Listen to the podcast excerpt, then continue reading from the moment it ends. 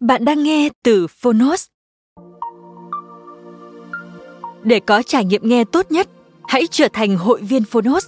Bạn sẽ được tiếp cận kho thư viện hơn 1.000 sách nói có bản quyền.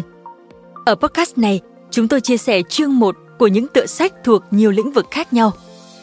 Nếu bạn muốn mỗi ngày đều được cập nhật một quyển sách mới, tìm thấy tựa sách phù hợp cho bản thân, cũng như nguồn cảm hứng và kiến thức hữu ích cho cuộc sống, podcast Thư viện Sách Nói chính là dành cho bạn.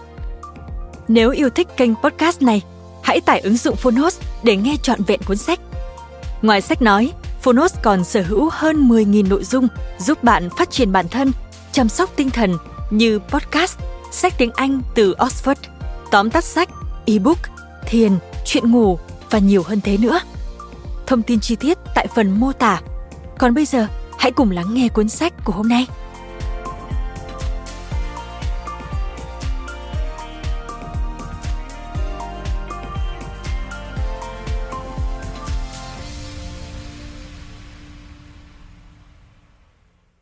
Bạn đang nghe từ Phonos.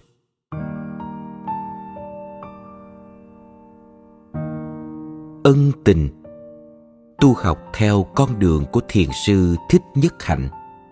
Hành trang nuôi lớn chúng ta trong mạch Pháp. Tác giả Thích Chân Pháp Nguyện.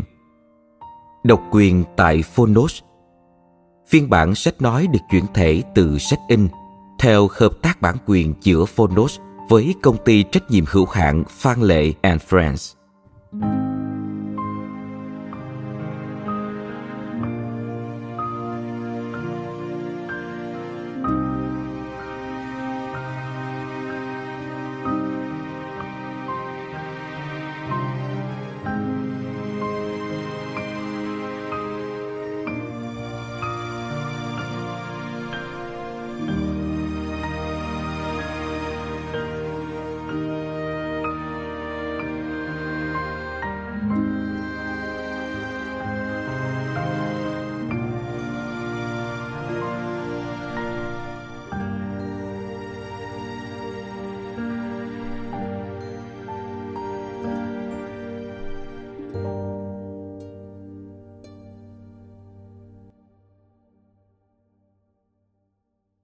Lời tựa như một lời tri ân.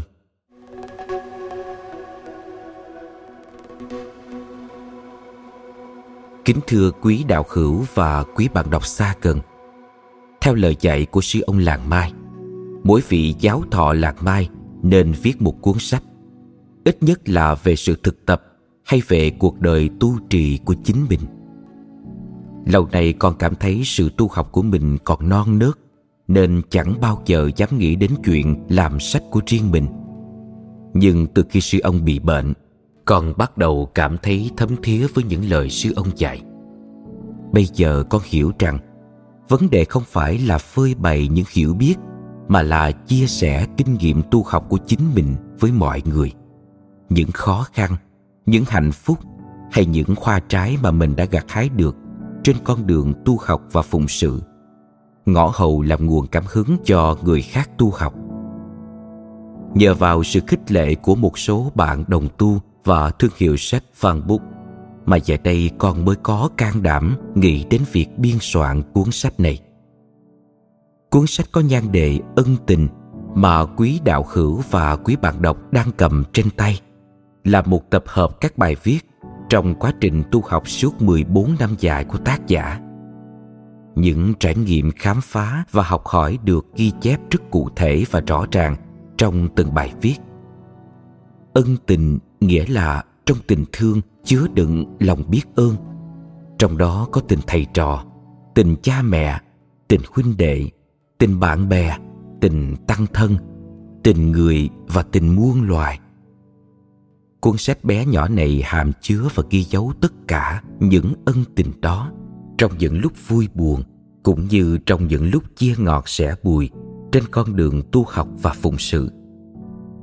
Nhan đệ ân tình cũng nói lên lời tri ân sâu xa nhất của con với những người con kính yêu và với cuộc đời hằng chuyển. Trước hết, con xin bày tỏ lòng tri ân sư ông làng mai, một bậc thầy đầy khả kính mà con luôn luôn thương quý. Cảm ơn thầy đã sinh ra con trong giáo pháp hướng dẫn con an trú trong hiện tại, dạy con sống an lạc và thảnh thơi ngay bây giờ và ở đây. Cho con lý tưởng phụng sự chúng sanh bằng tất cả trái tim con. Con là một trong những đệ tử rất may mắn được kề cận bên thầy trong mấy năm liền.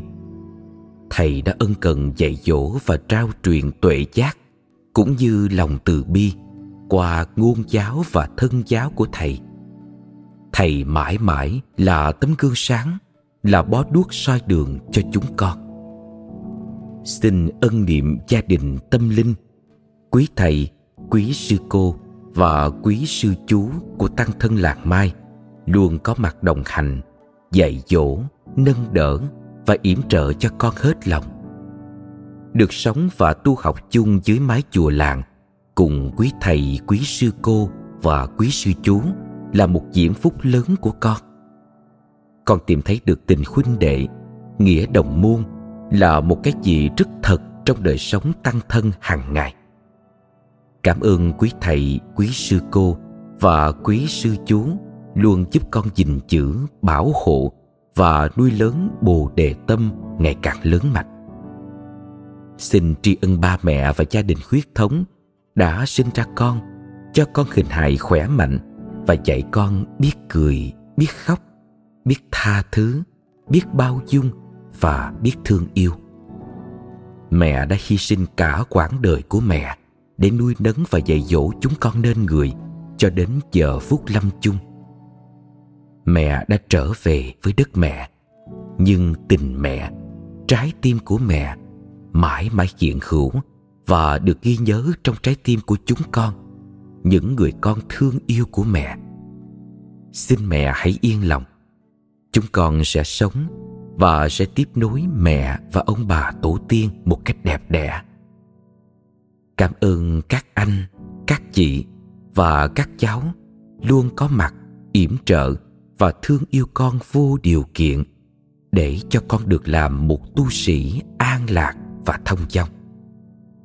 Con ý thức rất rõ cuốn sách này không thể nào ra đời nếu không có những tấm lòng bác ái, luôn dìu dắt và nâng đỡ con hết lòng trên mọi nẻo đường hành đạo.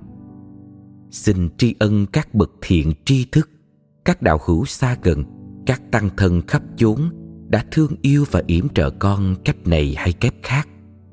Cuối cùng, con cũng xin tri ân ban biên tập làng mai, ban biên tập phan book và công ty trách nhiệm hữu hạn phan lệ at friends đã giúp chỉnh sửa các bài viết, khích lệ và tạo mọi điều kiện cho cuốn sách ân tình này được ra đời. Nếu việc in ấn cuốn sách bé nhỏ này có được một chút công đức, thì con xin thành tâm hồi hướng công đức ấy cho sư ông làng mai được đến đi thông dong.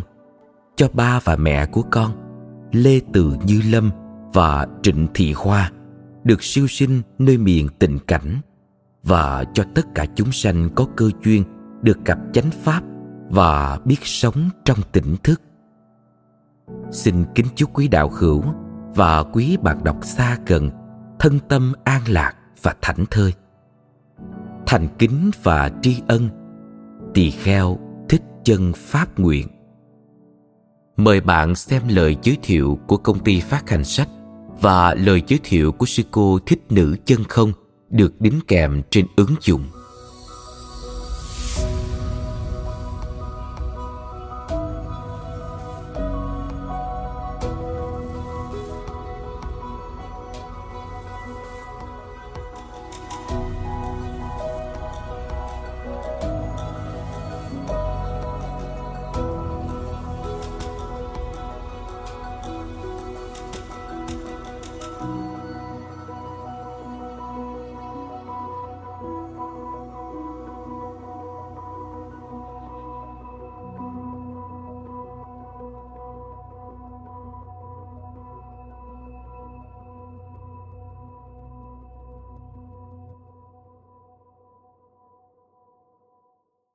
Cánh chiều tuổi thơ.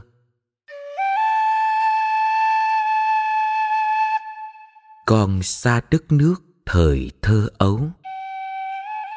Giọng nói quê hương vẫn ngọt ngào. Nề nếp tổ tông, cha nắm giữ. Hương sắc quê nhà, mẹ chuyển trao.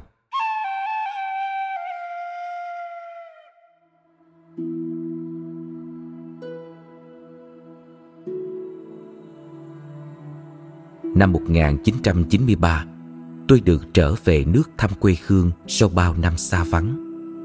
Lúc đó tôi được 18 tuổi. Tôi được một người bạn học cũ đưa đi thăm làng quê trên một chiếc xe mô tô trong gió chiều mát rượi. Xa xa là những cánh cò dập dìu trên cánh đồng bất tận. Trước mặt là một biển muối trắng bao la. Tôi cảm được hương gió xa gần đang phản phất dư âm của thời thơ ấu. Bầu trời xanh biếc, cánh đồng lúa vàng, biển muối trắng tinh là ký ức, là hình ảnh, là linh hồn, là quê hương tuổi thơ của tôi. Tôi được sinh ra tại thị xã Bạc Liêu, nơi được biết đến với ruộng đồng cò bay thẳng cánh. Quê hương tuổi thơ của tôi không có gì đặc biệt ngoài ruộng lúa, tôm cá, muối trắng và tình người.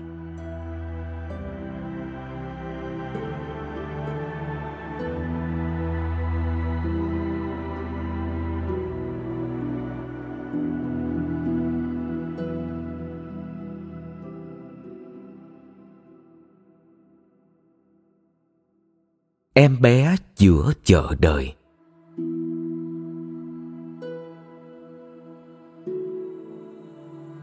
Tôi được tượng hình trong thời chiến tranh khốc liệt tại thành phố Quy Nhơn. Mẹ đưa gia đình tôi tản cư về miền Nam, trong khi ba tôi phải ở lại sắp xếp một số việc rồi vô sau. Kể từ đó chúng tôi bị thất lạc và không còn gặp ba nữa. Bạc Liêu là quê hương của mẹ. Mẹ đưa anh chị tôi về ở với ông bà ngoại.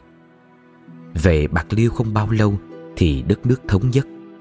Sau đó mẹ phát hiện ra rằng mẹ đã mang thai. Cuộc sống của gia đình tôi khá vất vả sau khi di tản về Bạc Liêu. Bao nhiêu tiền của đem về từ từ cũng tiêu hết. Mẹ phải học buôn bán để nuôi nấng chúng tôi. Ngày tôi sắp chào đời là lúc mẹ đang bán hàng giữa chợ. Trong lúc bán hàng, mẹ cảm được dấu hiệu sắp sửa sinh nở nên đón xe xích lô đến bệnh viện Bạc Liêu. Trước khi nhập viện, mẹ mua một tờ báo và một ly cà phê đá. Một cô y tá thấy thế bảo rằng Chắc cô chưa sinh đâu. Mẹ bình tĩnh đáp lời Không, tôi sắp sinh rồi. Đúng thế, sau đó không bao lâu thì tôi chào đời.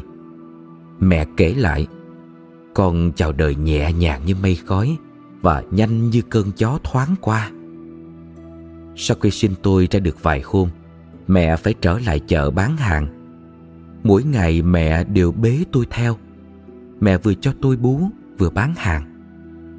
Có nhiều khách hàng thấy gia cảnh của mẹ con tôi đáng thương, Nên ngỏ ý xin tôi về nuôi. Nhưng mẹ thà chịu cực khổ chứ không chịu cho tôi. Chuyện buôn bán ở chợ Bạc Liêu dần dần trở nên khó khăn. Kết quả là mẹ chuyển sang buôn hàng lên Sài Gòn. Mẹ lên Sài Gòn cũng là để tìm kiếm ba. Mẹ mua cá khô ở dưới quê đem lên Sài Gòn bán. Lúc đó tôi vẫn còn trong nôi Vì thế mẹ phải đem chị Hồng và tôi đi theo. Lên Sài Gòn, Mẹ con tôi ở trọ nhà cậu hai. Sáng sớm ba mẹ con đem khô ra chợ bán. Trong khi mẹ bán hàng, Chị Hồng chăm tôi. Chị Hồng lớn hơn tôi 8 tuổi nhưng đã biết giúp mẹ chăm em rất giỏi. Mỗi buổi sáng, mẹ đưa chúng tôi ra chợ bán hàng. Chiều về mẹ âm thầm đi hỏi tung tích của ba. Cứ nhiều lần như thế mà không có tin tức gì về ba. Ba hoàn toàn biệt tâm biệt tích. Trong thời bao cấp, người dân không được quyền buôn hàng từ tỉnh này sang tỉnh khác, đặc biệt là từ dưới quê lên Sài Gòn. Sau vài lần đem cá khô lên Sài Gòn bán, mẹ đã bị công an giao thông bắt và tịch thu hết hàng. Thế là mẹ bị cục vốn.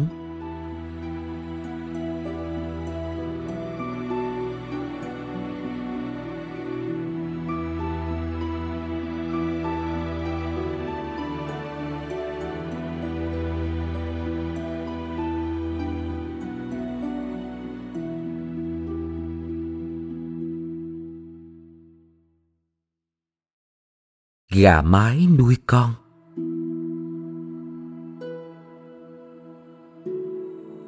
Thời gian thấm thoát trôi qua, Tôi đã biết đi chập chững và biết nói bập bà bập bẹ.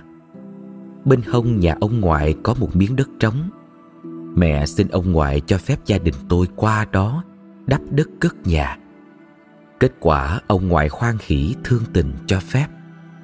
Phía sau nhà là một thửa ruộng bao la Chúng tôi ra đó múc đất gánh vào để nâng cao nền nhà. Mỗi ngày mẹ phải mưu sinh để lo cơm nước cho chúng tôi. Chiều tối về lại chân lắm tay bụng. Có những đêm trăng sáng, cả nhà vẫn còn loay hoay múc đất đắp nền. Mẹ tôi kể, tuy lúc đó con chỉ mới được hai ba tuổi, vậy mà con cũng biết đóng góp một tay. Trẻ con miền quê thường thích vọc đất vọc sình tôi móc đất, quăng tứ tung. Có lúc tôi còn đem lại khoe với mẹ. Con có cục đất to nè. Sau bao tháng ngày móc đất đắp nền, cuối cùng một căn nhà lá cũng được dựng lên. Trong cảnh gà mái nuôi con, mẹ làm việc vất vả để kiếm tiền nuôi sống chúng tôi. Có hôm kẹt quá phải mua từng lon gạo để nấu cho chúng tôi ăn. Có lần anh dậu, con của bác sáu ở trong xóm qua hỏi mẹ để bán gạo anh giàu nói nhà anh có dư gạo và thấy cảnh gia đình nhà tôi nghèo nên muốn bán trẻ. Thấy anh tốt bụng như thế nên mẹ khoan hỉ mua ngay. Ngày xưa ở dưới quê bán gạo, người ta đóng bằng lon, nhưng anh giàu bán gạo cân theo ký cho chính xác. Anh cân bọc gạo xong rồi tính tiền. Sau khi anh rời khỏi nhà, chị Hồng đem gạo xuống dưới nhà nấu cơm mới phát hiện ở trong bọc gạo có một cục đá to. Chuyện ấy chưa quên, Mấy tuần sau, anh dậu lại ghé qua nhà tôi hỏi bán một con gà trống. Cũng như lần trước, mẹ ham trẻ rồi mua. Trả tiền cho anh dậu xong, mẹ đem con gà xuống nhà sau để trong lòng rồi trở lên nhà trước bán hàng. Khoảng nửa tiếng sau trở lại thì con gà biến mất. Không những con gà biến mất mà anh dậu cũng biến mất mấy ngày trời. Mẹ bảo đã nghèo còn gặp cái eo. Từ khi có được căn nhà lá, mẹ bắt đầu buôn bán ở nhà để tiện bề chăm nom chúng tôi. Mẹ bán đủ thứ, từ tạp hóa cho đến thức ăn, thức uống. Mẹ có tài nấu ăn rất xuất sắc, nên quán ăn càng ngày càng đông khách.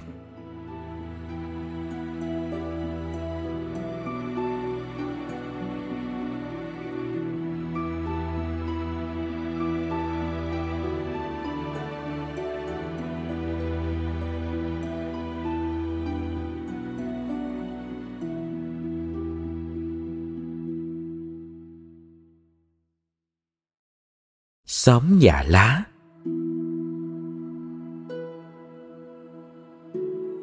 Trong xóm có rất nhiều bạn cùng tuổi với tôi. Trong đó có các bạn tí lớn, hoàng, đáng, sơn, liễu, trang, diễm, huệ. Chúng tôi sống chung trong một xóm nhà lá đơn sơ. Tuổi thơ của chúng tôi là những hòn bi xanh, những cánh đồng lúa vàng, những vườn trái cây, những ao đìa lục lội những con sông lúc cạn lúc đầy và những đàn cò vịt. Từ lúc lên ba lên năm, tôi đã biết dạo chơi với các bạn trong xóm. Sau những giờ ăn sáng, chúng tôi thường tụ tập trước sân nhà để chơi bắn bi. Nhưng cũng có hôm chúng tôi rủ nhau vào khu mộ kế bên để chơi trò năm mười, trò chơi trốn tìm. Buổi trưa chúng tôi thường kéo nhau ra ruộng chơi nhà chòi. Chúng tôi bẻ cây dựng chòi hái lá hoặc lượm rơm làm mái nhà và lấy đất ruộng nắng son nồi. Sau đó chúng tôi phân chia vai để chơi trò sinh hoạt gia đình. Các bạn thường bầu tôi đóng vai ba và bạn Trang hay bạn Huệ đóng vai má. Bình thường tuần diễn của chúng tôi là một gia đình hạnh phúc, trong đó cha mẹ anh em hòa thuận. Nhưng cũng có một lần, không hiểu vì lý do nào đó mà bây giờ tôi không còn nhớ rõ chúng tôi đã xung đột với nhau trong khi đang diễn tuồng. Trong chốc lát, Huệ và tôi đánh nhau. Các bạn thấy thế chẳng những không can mà còn vỗ tay cổ võ cho hai đứa đánh thêm. Thế là kịch bản gia đình êm ấm, trở thành gia đình bạo động. Chiều hôm đó tôi buồn lắm và cảm thấy hối hận về chuyện mình đánh lộn với Huệ. Lần đó Huệ giận tôi mấy hôm liền và không thèm chơi hay nói chuyện với tôi nữa. Nhưng chỉ vài hôm thôi thì bọn trẻ chúng tôi lại làm hòa và chơi lại với nhau. Cái dở của trẻ con là thường dễ xích mích và xung đột, nhưng cái hay là dễ quên. Trẻ con thường không để bụng lâu, giận đó rồi quên đó, chứ không như người lớn. Có người buồn giận cả đời cũng không chịu tha thứ hay bỏ qua.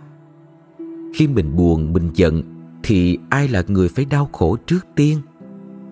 Chính mình chứ ai? Vậy mà có người còn nói Sống để già chết mang theo. Đó là lần đầu tiên tôi đánh lộn Đặc biệt là với con gái Nhưng cũng là lần cuối cùng trong cuộc đời.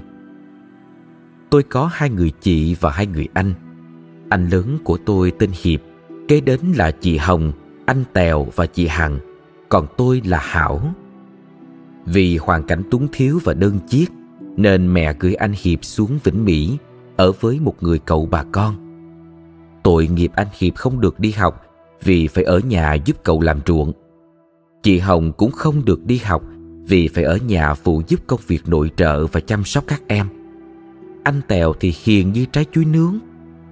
Trong năm anh chị em chúng tôi, chị Hằng là người mạnh mẽ, ít nói nhưng rất cộc, nên đứa trẻ con nào trong xóm cũng ngán. Đứa nào lạng quạng sẽ bị chị đập bọn trẻ trong xóm đặt cho chị Hằng cái tên Du Đảng. Chị Hằng lớn hơn tôi 3 tuổi và hai chị em thường đi chơi trong xóm với nhau. Chị là người bảo kê cho tôi. Hình như đứa trẻ con nào trong xóm cũng quen thuộc với tiếng chuông lúc lắc của xe bán cà rem. Vào khoảng 3 giờ chiều mỗi ngày, thường có chiếc xe cà rem bán dạo đi ngang qua xóm. Mỗi lần nhìn thấy bọn trẻ trong xóm ăn cà rem, Tôi thèm muốn chảy nước giải Nhưng làm gì có tiền để mua. Nhà tôi nghèo Ngày nào có được ba bữa cơm là đã quý lắm rồi. Biết mẹ cực khổ tảo tận khuya sớm Nên chị em tôi đâu dám xin tiền mua đồ ăn vặt. Một hôm Chị Hồng dành dụm được chút tiền Để mua một cây cà rem đậu xanh Một cây vỏn vẹn cho ba chị em tôi. Tôi mừng quá đổi vì hôm nay được ăn cà rem thật, chứ không phải ăn cà rem ngó. Xong chị Hồng bắt mỗi người thay phiên nhau, cắn một miếng, và chị Hằng là người được ưu tiên. Chị Hồng vừa dứt lời, thì chị Hằng đã táp hết cây cà rem vào miệng. Chị Hằng táp mạnh quá, nên trúng luôn ngón tay cái của chị Hồng. Chị Hồng vừa đau vừa bực, liền tác cho chị Hằng một bạt tay. Chị Hằng hét lên Tiếng hét đó không phải vì bạc tay đau Mà vì nuốt cục cà rem vào quá lạnh. Tôi đứng thẫn thờ, Nhìn hai chị và tiếc miếng cà rem của tôi. Thế là cà rem ngó vẫn là cà rem ngó. Nhà của bác Nam Ký ở trong xóm lớn nhất Và trước nhà của bác có một cái máng xối to. Vào những ngày mưa lớn, Chúng tôi thường rủ nhau đến đó tắm mưa.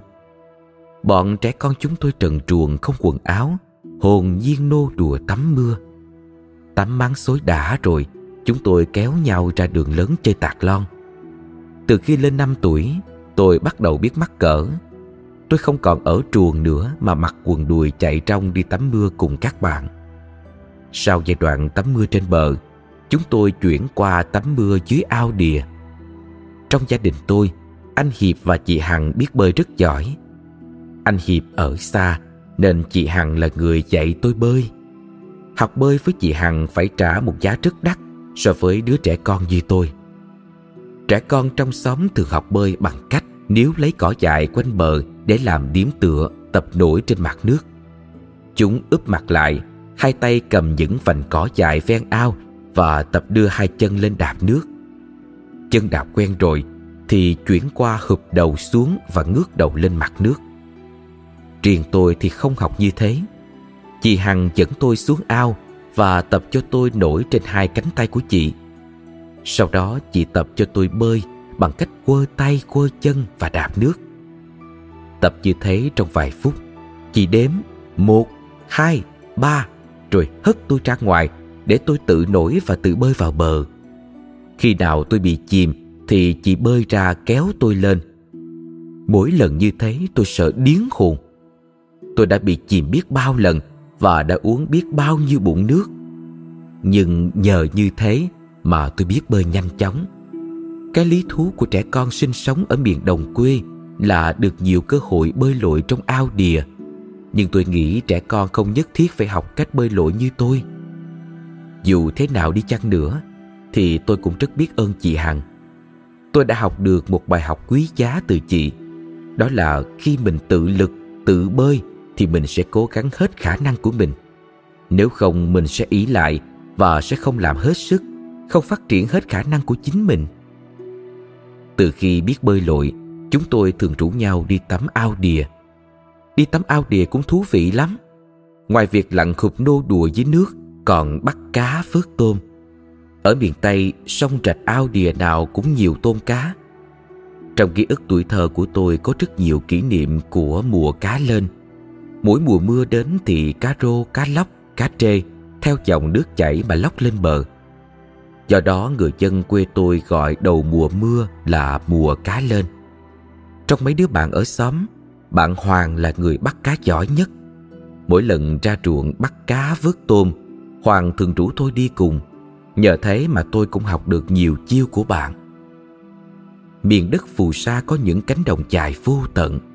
Những cây lúa vàng triểu nặng rì rào dưới những làn gió trưa hè tấu lên điệu khúc thiên thai. Vào đầu tháng 6 là mùa lúa chín. Sau mùa gặt lúa, cánh đồng trở thành sân banh hoặc sân thả diều của bọn trẻ con. Mùa hè là mùa rộn ràng nhất ngoài cánh đồng, sinh khí tưng bừng nhộn nhịp như ngày hội. Khi nắng chiều dịu xuống, trai gái trong xóm kéo nhau ra ruộng chơi đùa. Các anh trai đá banh, các chị gái nhảy dây, riêng bọn trẻ con thì thả diều. Diều của chúng tôi chỉ đơn thuần được làm bằng tre, giấy báo và cơm nguội. Chúng tôi vót tre, lượm báo cũ và dùng cơm nguội dán lại thành diều. Ngoài những nguyên liệu trên thì chẳng có thứ gì khác để làm. Vì lẽ đó, con diều nào cũng thô sơ và mộc mạc. Chúng tôi nô đùa tung tăng thả diều trên những con đê ngoài đồng ruộng. Có lần cả nhóm đang cắm đầu chạy ngược chiều chó để thả diều. Bạn tí quay lưng lại rồi hét to. Con diều của tao đâu rồi? Trong khi bọn trẻ cười vang, tôi chỉ tay và đáp lời. Nó ở trên cây so đũa bên kia kìa. Tiếp theo những buổi đá banh thả chiều là những hôm chơi trò đốt lửa. Sau mùa gặt lúa, cánh đồng chỉ còn lại rơm trà được chất thành đống ở nhiều nơi. Xa xa trong xóm, người ta có thể thấy được những làn khói lam chiều cất lên từ những đống lửa của bọn trẻ con. Ở miền sông nước, nổi tiếng nhất là mũi, con nào cũng bự. Mỗi khi chiều xuống là chúng bay ra tìm mồi. Chúng tôi đốt rơm tạo khói cũng là để đuổi mũi. Chúng tôi quay quần bên đống lửa để tiếp tục chơi những trò chơi trẻ con.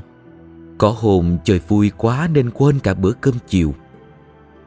Trẻ con thường không thích ngủ trưa. Chúng tôi hay lén ba mẹ đi hái trái cây ăn. Sau chiến tranh đất nước còn nghèo khó, trẻ con ít có đồ ăn vặt để ăn.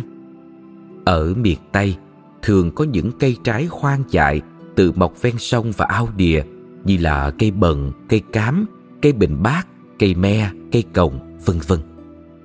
Trái bần có vị chua chua chát chát và thường phải ăn chấm với muối.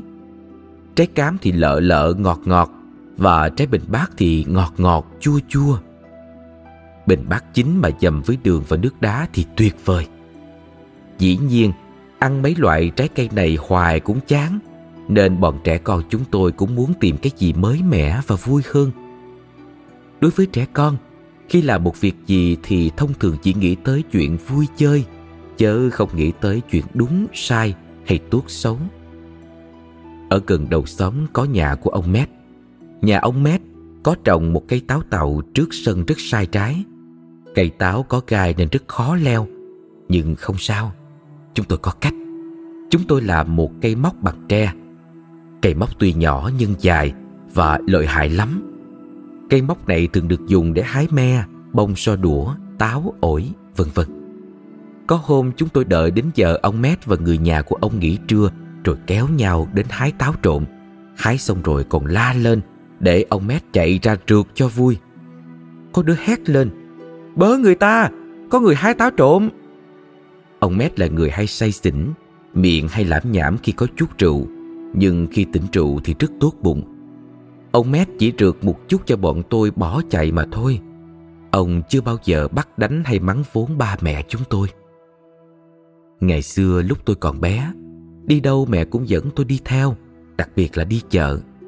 Sáng nào đi chợ mẹ cũng dẫn tôi đi theo. Dần dần ở chợ Bạc Liêu, người ta biết đến mẹ con tôi qua biệt danh. Cái bà dẫn theo thằng nhỏ. Một trong những điều tôi thích nhất khi được đi chợ với mẹ là lần nào cũng được mẹ thưởng cho một tô bún bì chay tuyệt vời ở quán cô Bảy. Cô Bảy có người em tên là cô Năm, cả hai đều không có chồng. Họ nương nhau sinh sống và chỉ bán đúng một món quanh năm là bún bì chay. Bún bì chay của cô Bảy bán đặc biệt hơn chỗ khác vì nước tương chay của cô Bảy làm rất ngon. Quán bán đắt khách nhờ đồ ăn ngon là chuyện thường tình, nhưng ở đây còn nhờ lòng nhân ái và tính hiền lành của cô Bảy và cô Năm. Người nghèo không có tiền mua thì hai cô hoan hỷ cho ăn không tính tiền. Vì lẽ hiền lương và tốt bụng nên nhiều người trong chợ rất thương mến hai cô. Tôi nhớ có vài lần tôi không đi chợ được với mẹ, mẹ cũng mua về cho tôi một bọc bún bì. Trẻ con trong xóm thường thích và trông đợi mẹ chúng đi chợ mua về chè xôi hay bánh kẹo. Nhưng riêng tôi thì chỉ trông đợi một bọc bún bì chay. Có lẽ sau này tôi biết ăn chay là cũng nhờ vào công đức của cô Bảy và cô Năm đã gieo duyên cho tôi biết ăn bún bì chay từ lúc còn thơ bé.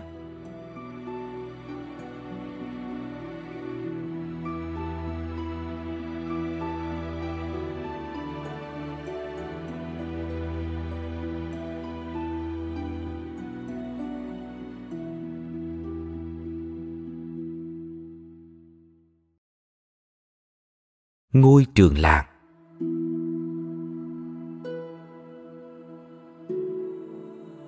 Năm tôi lên 6 tuổi là lúc tôi phải cắp sách đến trường. Bọn trẻ con trong xóm cùng lứa tuổi, nhiều đứa hớn hở được đi học, nhưng tôi thì khác. Không hiểu vì sao lúc đó tôi chẳng thích thú gì với chuyện học hành. Có lẽ từ nhỏ tôi không có cha, lúc nào tôi cũng cuốn quýt bên mẹ, anh chị hay bọn trẻ con trong xóm. Do đó việc đến trường học với người xa lạ là điều làm cho tôi cảm thấy không an toàn và sợ hãi. Tôi nhớ ngày nào đi học tôi cũng khóc. Việc đau khổ lớn nhất của tôi lúc đó là đi học, nên ngày nào tôi cũng tranh đấu kiếm cớ để không đi học. Rồi lần nào tôi cũng thất bại. Ngày nào đi học, tôi cũng đòi mẹ hoặc anh chị dẫn tôi đến trường. Đến trường rồi tôi cũng đòi họ ở lại chờ tôi tan học. Lần nào tôi cũng dở chiêu để cầu xin lòng thương xót của họ mà ở lại với tôi. Với cặp mắt rưng rưng, tôi nói Mẹ ở lại đây với con. Trường học của tôi nằm ở dưới chân cầu Trà Kha A, phường 8. Trường học gồm có hai cấp, cấp 1 và cấp 2. Mỗi cấp học một buổi và như thế thay phiên nhau. Trường học có ba dãy và tất cả đều lợp bằng lá dừa nước. Có những hôm mưa lớn, mái trường dột nát và cả trường bị ngập nước.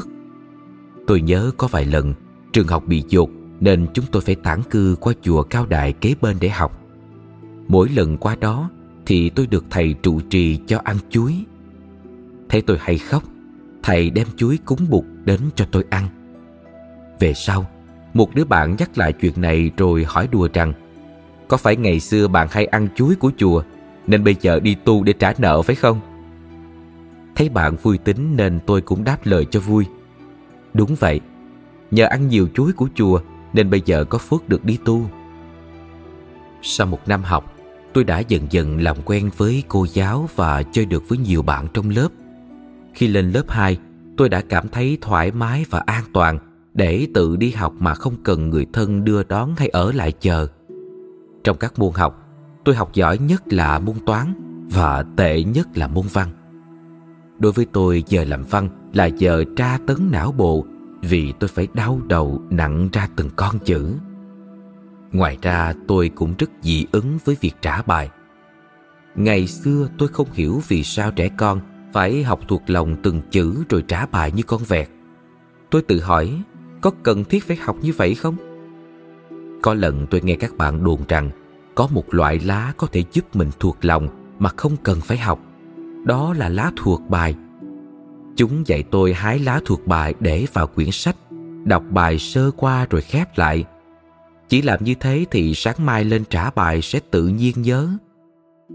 Tôi ngây thơ làm theo lời hướng dẫn. Sáng hôm sau, trong giờ văn, mọi người phải lên trả bài. Tôi vẫn còn nhớ hôm ấy là bài Tuổi trẻ Mai Thúc Loan. Tôi run cầm cập khi nghe thầy gọi đến tên tôi. Tôi đi lên, đứng trước lớp rồi miệng âm thầm nguyện cầu cho phép màu xuất hiện. Thầy giáo nghiêm túc bảo, trả bài đi. Tôi ú ớ chỉ nhớ vỏn vẹn được hai câu đầu. Kết quả tôi bị thầy khẽ tay ba roi vì tội lười học.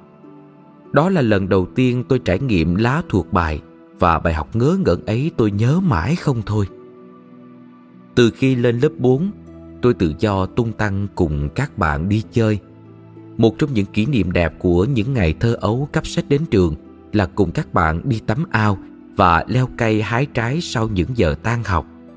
Có bữa chúng tôi không đợi tới giờ tan học mà còn rủ nhau cướp cua, trốn học để đi về sớm tắm ao. Trong nhóm bạn học của tôi có một đứa tên là Quang. Bạn Quang là con trai một trong nhà nên được cha mẹ thương yêu hết mực. Cha là cán bộ cao cấp thường đi công tác và làm việc ở xa, lâu lâu mới về nhà một lần. Mẹ Quang ở nhà làm việc nội trợ. Mẹ Quang ít nói, chất phát và hiền từ. Nhà to, đất rộng có ao phường, nhưng chỉ có hai mẹ con. Có hôm mẹ Quang cũng không có ở nhà, nên bạn nào đến nhà Quang cũng cảm thấy thoải mái và vô tư đùa giỡn. Nhà Quang không xa trường học, căn nhà xinh xinh, có một vườn cây ăn trái khá rộng và ở phía sau nhà có một cái ao rất mát. Xung quanh ao có mấy cây dừa với thân cong cong nghiêng bình xuống mặt nước. Đây là điểm mà chúng tôi thích nhất khi ra tắm ao. Trời nóng bức mà có thể đứng từ trên cây dừa cong, treo hò, nhảy xuống ao thì còn gì bằng. Nhà tôi nghèo, quần áo của tôi mặc phần nhiều là đồ cũ của người khác cho. Có những cái quần rộng thùng thình phải cột thêm dây vào lưng quần để khỏi bị tuột. Một hôm, tôi cùng các bạn nhảy xuống ao từ trên cây dừa. Như thường lệ, chúng tôi đếm một, hai, ba, rồi cả nhóm cùng nhau nhảy xuống cái um. Một hồi sau tôi nổi lên thì thấy các bạn đang cười ngất. Tôi ngẩn ngơ không biết chuyện gì. Chúng đưa tay chỉ tới cái quần đang nổi bồng bềnh trên mặt nước. Lúc ấy tôi đỏ mặt thét lên. Ôi cái quần của tao! Chúng tiếp tục cười âm ỉ. Một đứa bạn vội bơi qua lấy cái quần của tôi, treo kẹo một hồi rồi ra trọ bắt tôi phải chuột. Sau những buổi nô đùa dưới ao nước, chúng tôi thường được mẹ quan cho ăn trưa. Nhưng cũng có hôm chúng tôi kéo nhau qua nhà của bạn Vinh ăn trực. Nhà Vinh chỉ cách đó vài căn. Mẹ Vinh nấu ăn rất khéo, đặc biệt là các món kho. Mẹ Vinh rất đẹp, ăn nói dịu dàng và tính tình đôn hậu. Bọn trẻ con chúng tôi một nhóm năm sáu thằng, chơi với nhau rất thân như anh em ruột nên cha mẹ của đứa nào chúng tôi cũng gọi là cha là mẹ như cha mẹ của chính mình. Vì thế cha mẹ đứa nào cũng thương mến chúng tôi. Nhà Vinh có sáu anh em trai. Sau ngày Việt Nam thống nhất, ba Vinh đã vượt biên qua Úc định cư. Ba thường gửi tiền về phụ giúp gia đình, nên cuộc sống gia đình Vinh trong thời bao cấp thoải mái hơn những gia đình khác, đặc biệt là trong nhóm bạn bè của chúng tôi. Mẹ Vinh rất thân thiện và dễ thương. Lúc nào chúng tôi đến chơi, mẹ cũng đem đồ cho ăn. Ở gần trường học có một nghĩa địa khá rộng. Chỗ này lầy lội, cây mọc um tùm, nên ít khi chúng tôi lui tới, phần nhiều là vì sợ ma. Vào những ngày mùa khô, trường hay tổ chức các giờ lao động cho học sinh, mà phần chính là nhổ cỏ quanh trường hoặc khiêng đất đắp nền. Các phụ huynh mỗi khi nghe có giờ làm lao động khiêng đất ở nghĩa địa về nâng cao nền trường thì rầu thúi ruột vì chẳng ai muốn con mình tiếp xúc với cảnh khoan ngoài nghĩa địa. Vào thời điểm đó, Nghĩa địa thường có đám ma nên sinh khí không được tốt lắm. Trong khi đó, bọn trẻ con chúng tôi rất phấn khởi mỗi khi biết có giờ lao động vì làm việc chung rất vui. Chúng tôi có cơ hội chơi và phá phách. Trong giờ lao động, các bạn nữ có đủ thứ chuyện trên đời dưới đất để xí xô xí xà. Còn các bạn nam nghịch ngợm lấy đất ném nhau. Theo thường lệ, chúng tôi được chia theo tổ, theo nhóm và theo lớp để làm việc. Mỗi tổ có 20 bạn, mỗi nhóm có 4 bạn và lớp học này có thể được phân chia làm việc chung với lớp học kia. Công việc của các anh các chị lớn là đào đất, còn bọn nhỏ chúng tôi khiêng đất về trường. Các nhóm khiên đất được phân chia gồm có hai bạn nam và hai bạn nữ để yểm trợ lẫn nhau, nhưng cũng có nhóm có tới ba bạn nữ. Các bạn nữ thì thích ăn vặt nên lúc nào cũng có đồ ăn. Bạn nam nào được chia vào nhóm có đông bạn nữ thì hơi rầu vì sợ không đủ khả năng để lắng nghe. Nhưng bù lại thì có đồ ăn. Mấy bạn nam khá nghịch ngợm, làm thì ít nhưng phá thì nhiều. Lấy đất chọi nhau hoặc lấy sình non quẹt mặt các bạn nữ. Sau mỗi giờ lao động như thế thì bên nam thường bị phạt làm kiếm điểm.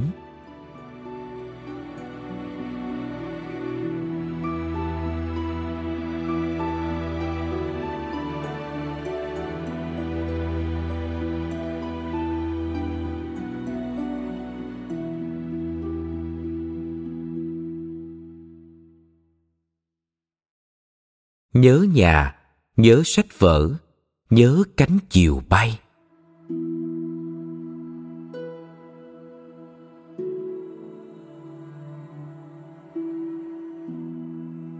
Thế rồi những năm học cùng các bạn trôi qua êm đềm như dòng nước. Tôi học xong lớp 4 thì nghỉ học để chọn lên Sài Gòn ở với dì Tư. Mẹ tôi có bảy anh chị em, cậu hai và dì Tư sinh sống ở Sài Gòn. Nhà của dì Tư ở đường Nguyễn Duy Dương, gần chợ An Đông. Dì Tư làm việc hành chánh ở ngân hàng, còn Dượng Tư thì làm đại lý bia hơi và nước ngọt tại nhà. Buổi chiều Dượng mở thêm quán nhậu. Mẹ đưa tôi lên Sài Gòn để tôi ở lại với dì Dượng rồi trở về Bạc Liêu. Ở Sài Gòn tôi không biết ai ngoài vài người bà con họ hàng bên bà ngoại và ở quanh xóm tôi cũng chẳng có ai để chơi. Ở đây không như ở dưới quê, ai ở nhà nấy, không ai qua lại với ai. Điều này không chỉ đúng với người lớn mà trẻ con cũng thế. Mỗi ngày tôi phụ giúp Dượng bán lẻ bia hơi và nước ngọt. Bán nước ngọt thì quá dễ dàng, chỉ đếm chai tính tiền, nhưng bán bia hơi là một chuyện khác. Lúc bấy giờ, bia hơi được đựng trong canh nhựa 20 hoặc 50 lít. Muốn chiếc bia hơi ra chai thì phải dùng ống hút Mỗi lần khách đến mua lẻ một xị hay một lít thì tôi phải dùng ống hút để chiết bia ra. Lúc đầu chưa quen hút thì lúc nào cũng uống một miệng bia. Vậy mà người ta vẫn không ngại chuyện vệ sinh và thấy đó là chuyện bình thường. Sau vài ngày được uống bia miễn phí, tôi trở nên chuyên nghiệp hơn về việc hút bia, nghĩa là chỉ cần hút một cái là bia chạy thẳng xuống chai mà không có giọt nào vào miệng. Ngoài chuyện phụ giúp bán lẻ bia hơi và nước ngọt, tôi cũng phụ giúp Dượng bán quán nhậu buổi chiều. Dượng tôi vừa bán vừa làm đầu bếp, còn tôi thì chạy bàn. Sau một thời gian, Dượng dạy tôi nấu ăn, đặc biệt là vài món nhậu. Cái bếp ga được thiết kế cho người lớn nên tôi đứng không tới. Mỗi lần nấu ăn, tôi phải đứng lên một cái ghế nhỏ để có đủ độ cao. Trong khi đó, cái chảo chính dùng để nấu ăn thì quá nặng đối với tôi Tôi khiêng không nổi. Mỗi lần khiêng chảo lên xuống, tôi phải mượn khách giúp tôi một tay. Khách phản lai đi qua đường cười khúc khích mỗi khi thấy cậu đầu bếp tí hon đứng xào. Trong thời gian ở Sài Gòn, tôi vẫn luôn ao ước được cấp sách đến trường như bao nhiêu đứa trẻ khác. Tôi là người ở dưới tỉnh lên, không có hộ khẩu ở Sài Gòn, nên việc xin nhập học ở đây rất khó. Ở gần nhà dì tôi có một trường tiểu học tên là Trí Tri đây là ngôi trường mà tôi hằng ước ao được đến học. Mỗi lần đi ngang qua trường tiểu học Trí Tri, thấy bọn con nít vui đùa bên trong sân trường, tôi vừa ngưỡng mộ vừa tủi thân. Tôi thấy tuổi cho thân phận nghèo nàn, không cha mẹ, không anh em, không bạn bè, giữa phố thì đông người. Tôi không có ai để bầu bạn sẻ chia. tuổi 11, tuổi 12, tôi đã âm thầm ôm lấy nỗi buồn trầm lắng ấy. Ngày tháng trôi qua, mỗi ngày tôi lại nhớ nhà nhiều hơn. Bạc liêu, hai chữ thân yêu đã in đậm trong tâm hồn tôi. Tôi nhớ mẹ, nhớ anh chị, nhớ bạn bè, nhớ trường cũ, nhớ làng xưa, nhớ cánh đồng dài vô tận với những cánh diều cao vút trên trời xanh. Nhớ những buổi trưa hè gió mát tấm ao đìa và nhớ những khoảnh khắc leo cây hái trái. Chợ còn đâu nữa, một mảnh trời xưa giữa lòng Sài Gòn tấp nập. Tôi như một cậu bé lạc lõng giữa chợ đời.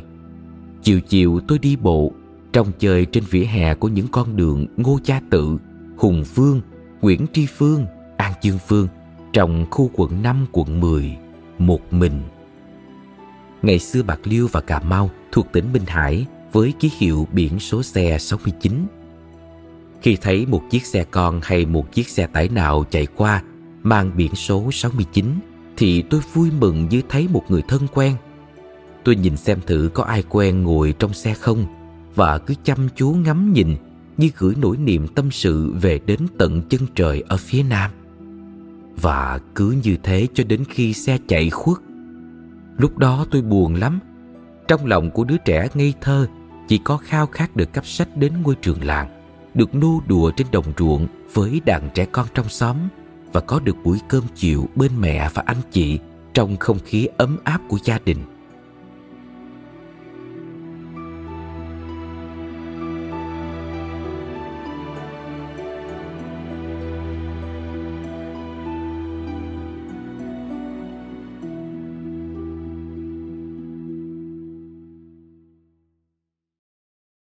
tuổi thơ hạnh phúc, cuộc đời hạnh phúc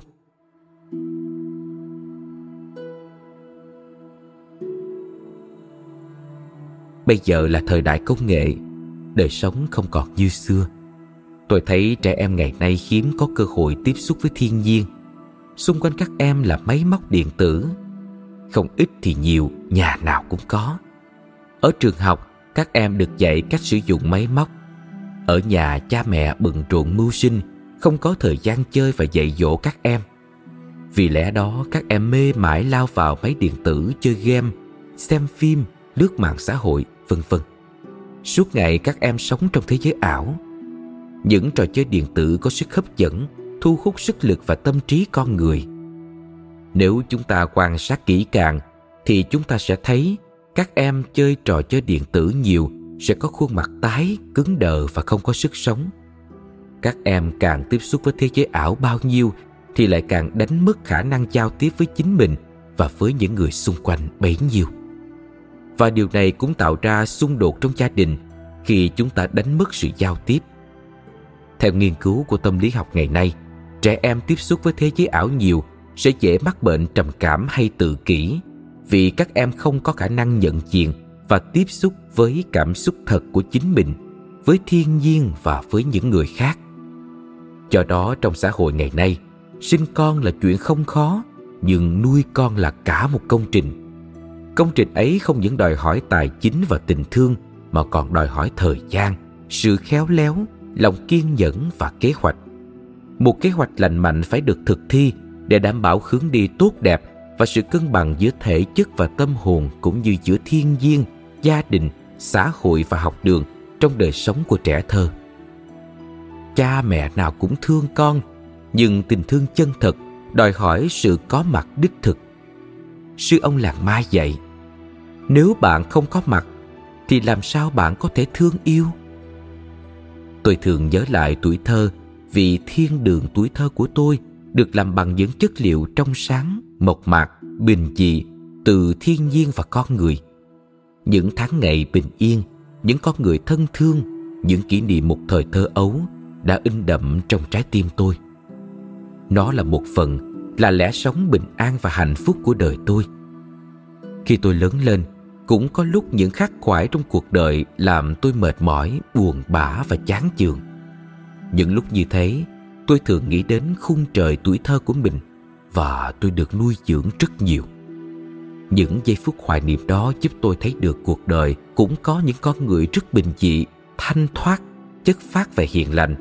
đồng thời giúp tôi nhìn lại để thấy rằng cuộc đời này rất có ý nghĩa và đáng yêu nhờ thế mà tôi được tái tạo năng lượng để tiếp tục cuộc hành trình. Ai cũng có tuổi thơ. Nếu một đứa trẻ có nhiều bất hạnh và khổ đau trong thời thơ ấu như bị mắng chửi, hất hủi, đánh đập hay lạm dụng tình dục, thì sau này khi lớn lên, đứa trẻ ấy sẽ bị khổ đau giam hãm trong ngục tù của quá khứ. Ngược lại, nếu một đứa trẻ có tuổi thơ hạnh phúc, thì khi lớn lên sẽ được thành công và hạnh phúc và hạnh phúc đó sẽ là hành trang nuôi dưỡng suốt cả cuộc đời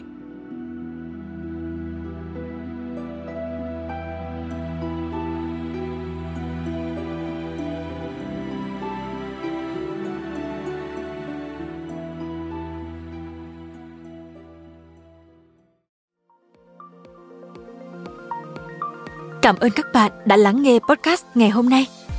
Podcast này được sản xuất bởi Phonos, ứng dụng sách nói và phát triển bản thân dành cho người Việt. Tải ứng dụng để nghe đầy đủ nhất các nội dung với chất lượng âm thanh chuẩn điện ảnh. Hẹn gặp lại ở những tập tiếp theo.